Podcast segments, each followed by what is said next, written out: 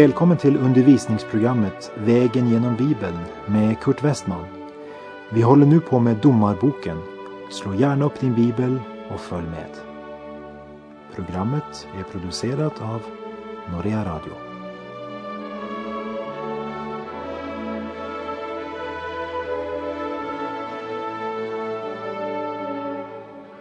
Domarboken kapitel 5 innehåller Deboras och Baraks sång och den blev sannolikt skriven strax efter händelserna vi studerade i förra programmet, nämligen Domarboken kapitel 4. Här i kapitel 5 lovprisas Herrens väldiga gärningar i en sång som återger vad som hände i kapitel 4. Det finns ingen orsak att ära Israel, men all orsak att ära Herren, som trots folkets synd inte glömmer löftet han gav Abraham, Isak och Jakob. Visserligen var Gud tvungen att sända Israel straff för deras synder. Det var nödvändigt för att de skulle lära känna sig själva och inse att de svikit Gud. Men när de vänder om förbarmar Gud sig åt åter över sitt folk. Och Domarboken kapitel 5, vers 7 speglar den rådande situationen i Israel. Inga styresmän fanns. Inga fanns mer i Israel förrän du stod upp, Debora, stod upp som en moder i Israel.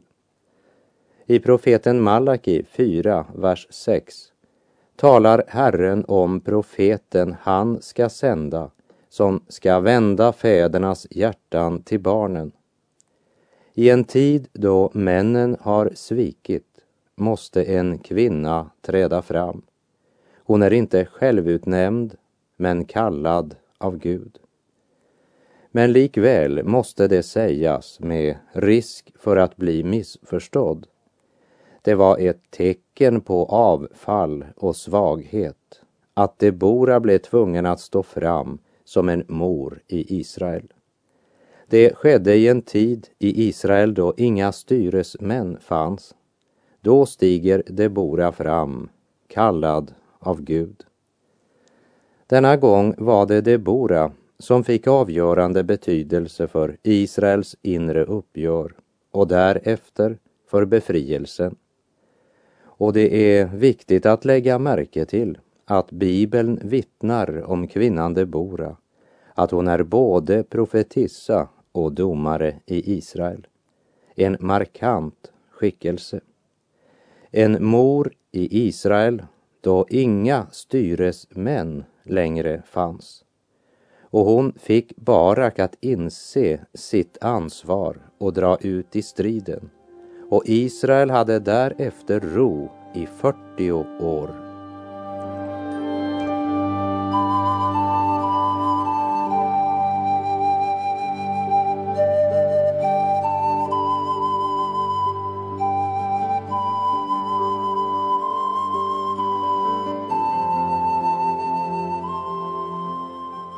Därmed har vi kommit till det avsnitt som utgörs av kapitlen 6 till 8 i Domarboken. Och i det avsnittet ska vi möta Israels nästa domare. Hans namn är Gideon.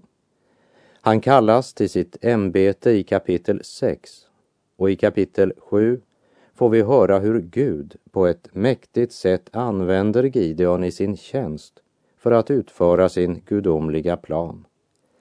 Gideon är absolut en av de mest intressanta av domarna som Israel hade under domartiden. Inte därför att han är den mest framstående eller speciella. Faktum är ju att ingen av domarna var några stora personligheter.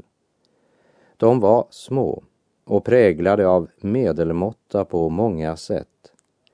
De var alla på ett eller annat sätt oansenliga, otillräckliga, ja faktiskt olämpliga.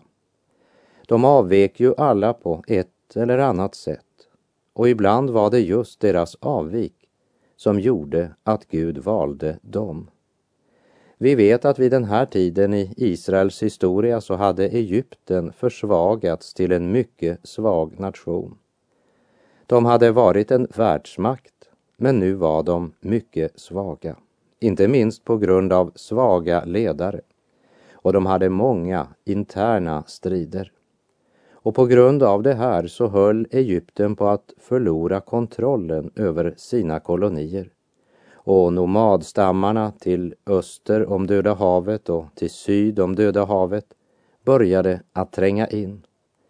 Och de trängde in därför att det var torka i landet.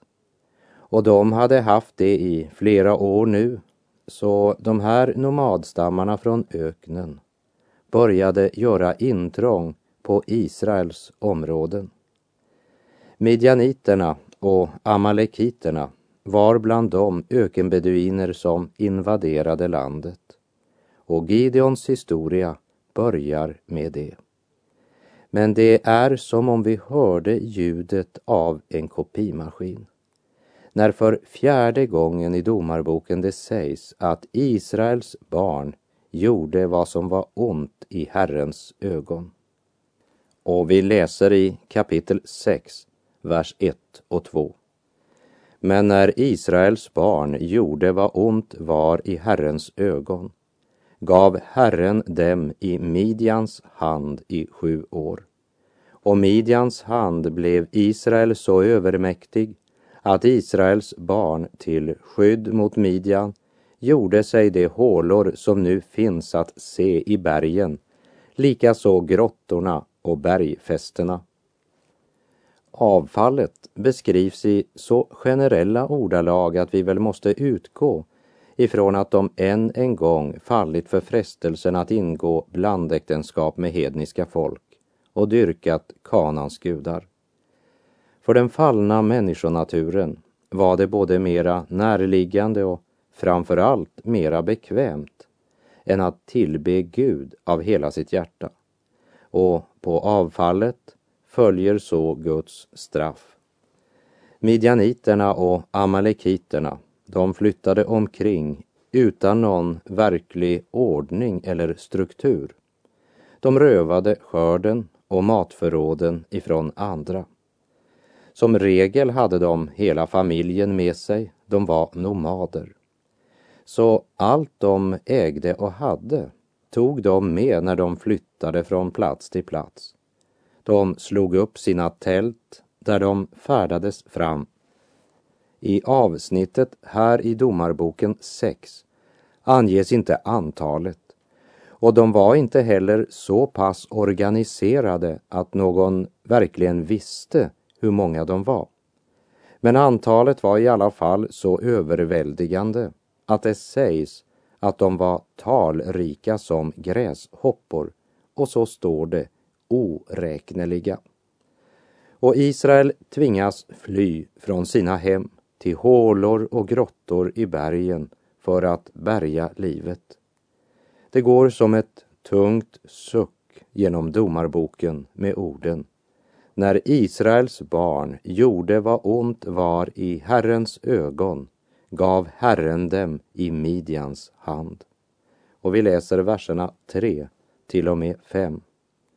Så ofta israeliterna hade sått drog midjaniterna, amalekiterna och österlänningarna upp mot dem och slog läger där och överföll dem och fördärvade landets gröda ända fram mot Gaza.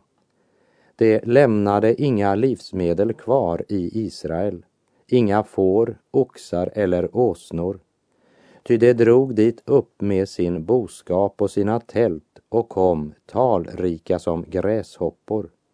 De själva och deras kameler var oräkneliga. De föll in i landet för att fördärva det. Det var inte bara behovet av livsmedel som var fiendens mål. Men målet var att fördärva landet som Gud givit Israel. Och Herren tog sin beskyddande hand bort från Israel eftersom de gjorde vad som var ont i Herrens ögon. Midjaniterna såg att det var goda skördar i Israel. Och de kunde nu frossa i allt de rövade ifrån Israels barn. Manasses stam, som Gideon tillhörde, hade ju visserligen ockuperat landområdet där de bodde. Men när midjaniterna kom, talrika som gräshoppor, då flydde Israels barn till grottorna i bergen. De kunde inte annat på grund av de oräkneliga fienderna. Och det hände om och om igen. Skriften uttrycker det så här.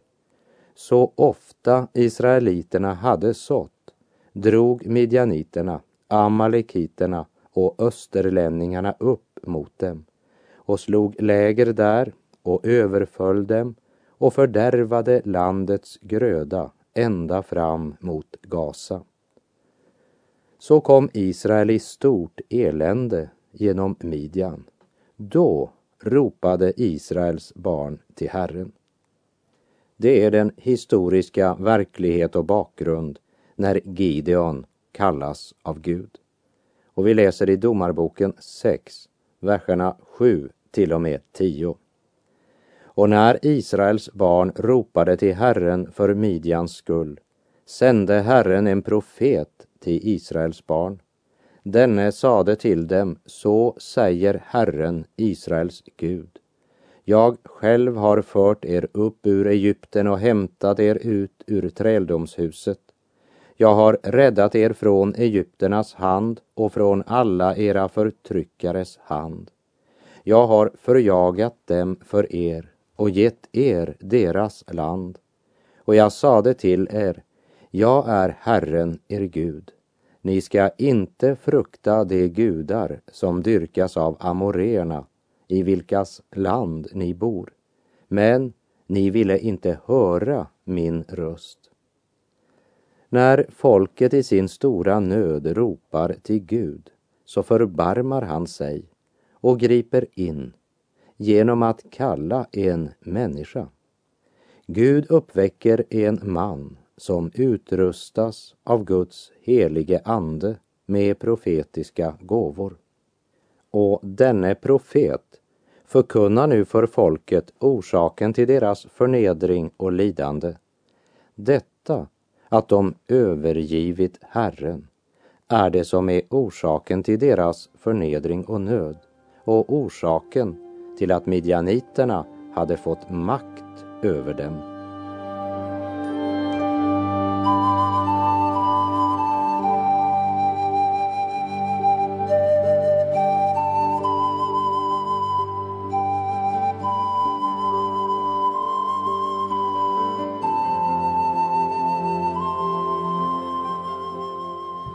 Domarboken kapitel 6 talar alltså om en tid då folket levde efter sin lust. Man erkände inte Guds lag som norm för livet utan gjorde sina egna regler, levde som de själva ville. Är det inte skrämmande likt det vi ser och hör runt omkring oss idag? Den som med eftertanke läser sin bibel kommer att känna igen den värld vi lever i. Vi känner igen problem vi möter och vi ser personer vi kan identifiera oss med. Fega och rädda människor, men som Gud dock lägger sin hand på och säger jag vill använda dig. I den situationen kommer Gud och uppenbarar sig för Gideon under de mest generande omständigheter. Hör Domarboken 6, vers 11. Och Herrens ängel kom och satte sig under terebinten vid Ofra som tillhörde Abiesriten Joas. Dennes son Gideon höll då på att klappa ut vete i vinpressen för att bärga det undan Midjan. Här presenteras vi inte för en hjälte. Vi presenteras för en man och ett folk som endast fungerar i skydd av mörkret, undangömda. Vinpressen, den är egentligen nyckeln till det vi nu läser.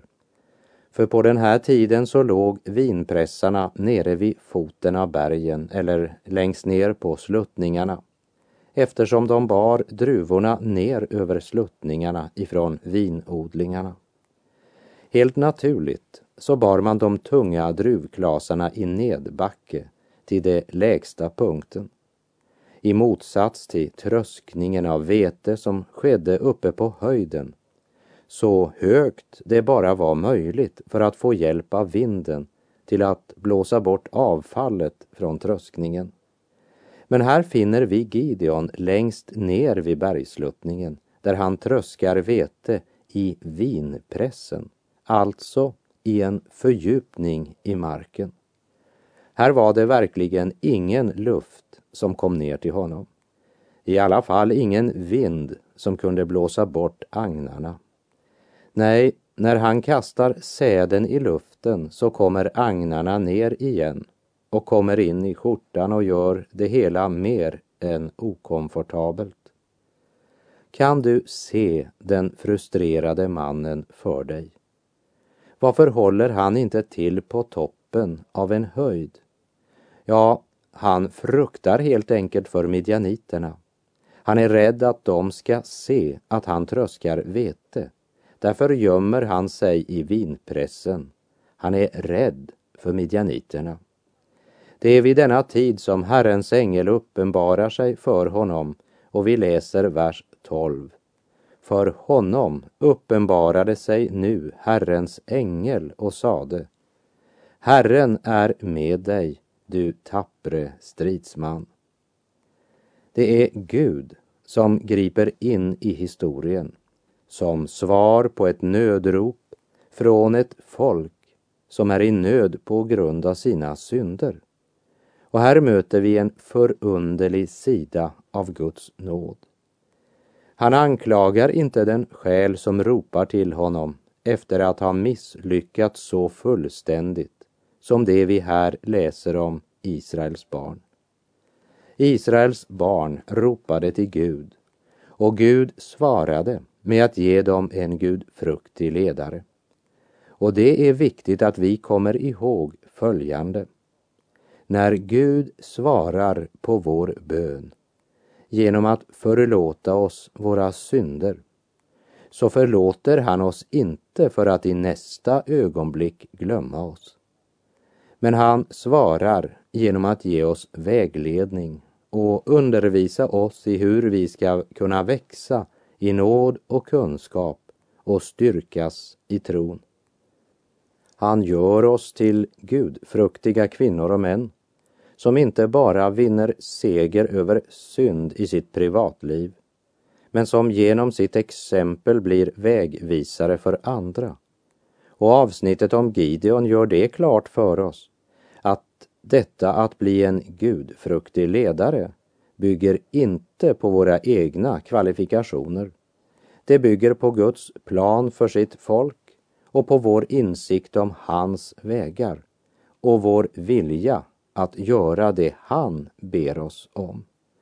Det handlar alltså inte om att tro på oss själva, men om att tro på Guds ord. Det handlar om att höra och göra. Det är receptet som gör den fege till en hjälte. På grund av fruktan för fienden har Gideon av rädsla gömt sig i vinpressen för att tröska vete. Då kommer det en främmande som står och kikar på honom en stund och så säger han något som för Gideon kan verka som ironi. Herren är med dig, du tappre stridsman. Detta säger han därför att han kommer sänd från Gud. Och Gud ser annorlunda på vår situation än vad vi gör. Det ska vara säkert. En vettskrämd ung man arbetar gömd i vinpressen av fruktan för sina fiender som om och om igen hade stulit skörden. Så förkunnar Herrens ängel budskapet att Herren är med honom. Och det är verkligen en nyhet. för det hade han inte varit under dessa sju år då midjaniterna härjade Israel. Det är Gud som möter den bävande skördearbetaren och förkunnar en ny start. En ny grund för det som härefter ska ske. Nämligen, från och med nu är Herren med dig. Och därefter så kallar han Gideon en järv krigare. Gud vet vad Gideon var skapad till. Han ser vad Gideon hade varit om inte syndens liv hade släckt trons mod i hjärtat.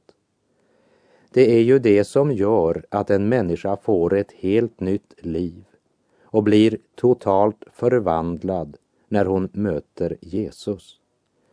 För han har försonat våra synder och genom sitt eget blod renar han oss från alla våra synder så att vi står rena, rättfärdiga, ja, fullkomliga inför Gud. Jag undrar om inte Gideon, när han hörde orden Du tappre stridsman, vände sig runt för att se vem det var som den främmande talade till. Vad sa du? Är det mig du talar till?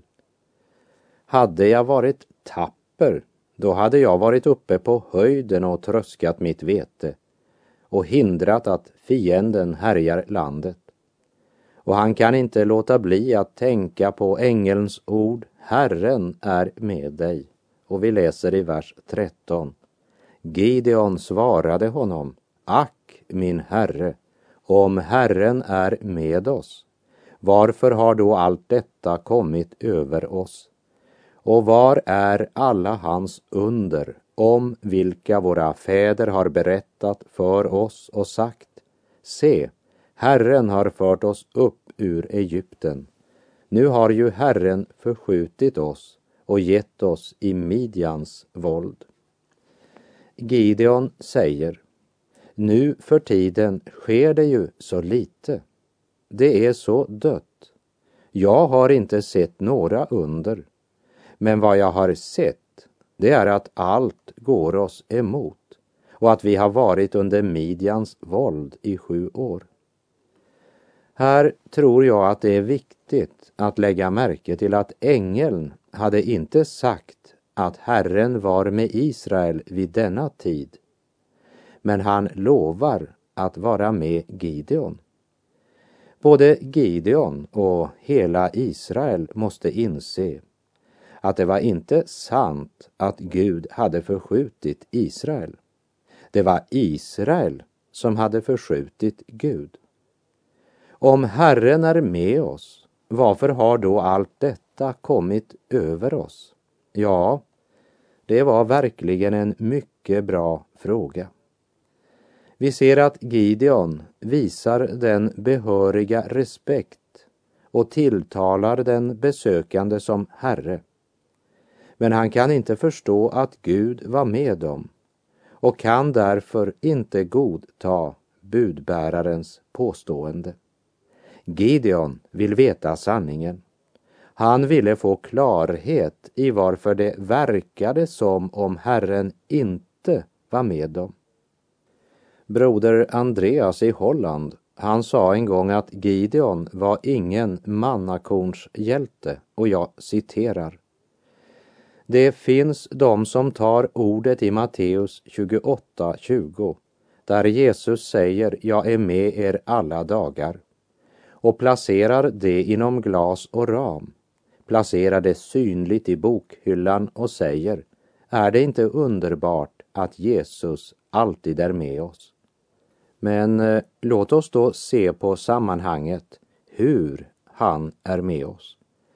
Han är med oss med sin makt och myndighet. Och i Matteus 28, 18-20 står det då gick Jesus fram till dem och talade till dem. Åt mig har getts all makt i himlen och på jorden. Gå därför ut och gör alla folk till lärjungar. Döp dem i Faderns och Sonens och den helige Andes namn och lär dem att hålla alla de bud jag har gett er och jag är med er alla dagar intill tidens slut. Det betyder att även om Jesus är nära och hör våra rop i ångest och nöd så är hans makt och välsignelse inte nödvändigtvis med oss när vi är där vi inte borde vara.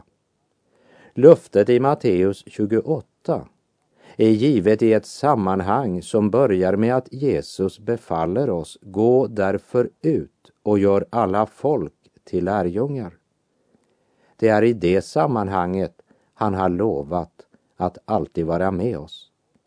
Om förhållandena inte är som du tycker att det borde vara, så fråga Gud varför. Gideon handlade helt riktigt. Många lever av Guds ord från mannakorns askar, som endast innehåller ord som talar om välsignelse. Det talar aldrig om att ångra och göra bot. Det talar aldrig om vad som är vårt ansvar för att vara under välsignelsen. Det är den lates bibel, mannakorns kristendom. Men vi kan inte leva av mannakorn. Vi måste ha hela sanningen. Och Gideon säger, om det är sant att Gud är med oss, var har det då blivit av alla under som jag har hört av mina fäder? För jag kan ju inte leva på det under du uträttade för dem som levde före mig. Jag behöver ditt ingripande i mitt eget liv, nu, idag. Jag kan inte bara studera väckelsen som var i gångna tider. Jag behöver väckelse i mitt eget hjärta. Gideon säger, se, Herren har fört oss upp ur Egypten, men nu har ju Herren förskjutit oss och gett oss i Midjans våld. Hur kan du då säga att Herren är med? Och vi läser vers 14. Då vände sig Herren till honom och sade, gå i denna din kraft och rädda Israel ur Midjans våld. Se, jag har sänt dig. Ängeln ger grunden varför Gideon kan vara en järv krigare. Gå i denna kraft. Se, jag har sänt dig. Poänget, Gideon, är inte vem du är. Poänget är, vem är det som har sänt dig? Och vad förmår han som sänder dig? Och nu har jag en fråga till dig, kära vän som lyssnar. Vad är det du tror på? Vem tror du på? Vem är det du sätter ditt hopp till? Är hans ord att lita på? Och har han makt att hålla vad han har lovat? För det intressanta är inte vad du kan, men det intressanta är vem är det som går med dig genom livet? Tänk över det tills vi i nästa program ska fortsätta att följa Gideon, som Gud kallar att tjäna sitt folk. Herren vare med dig. Må hans välsignelse vila över dig. Gud är god.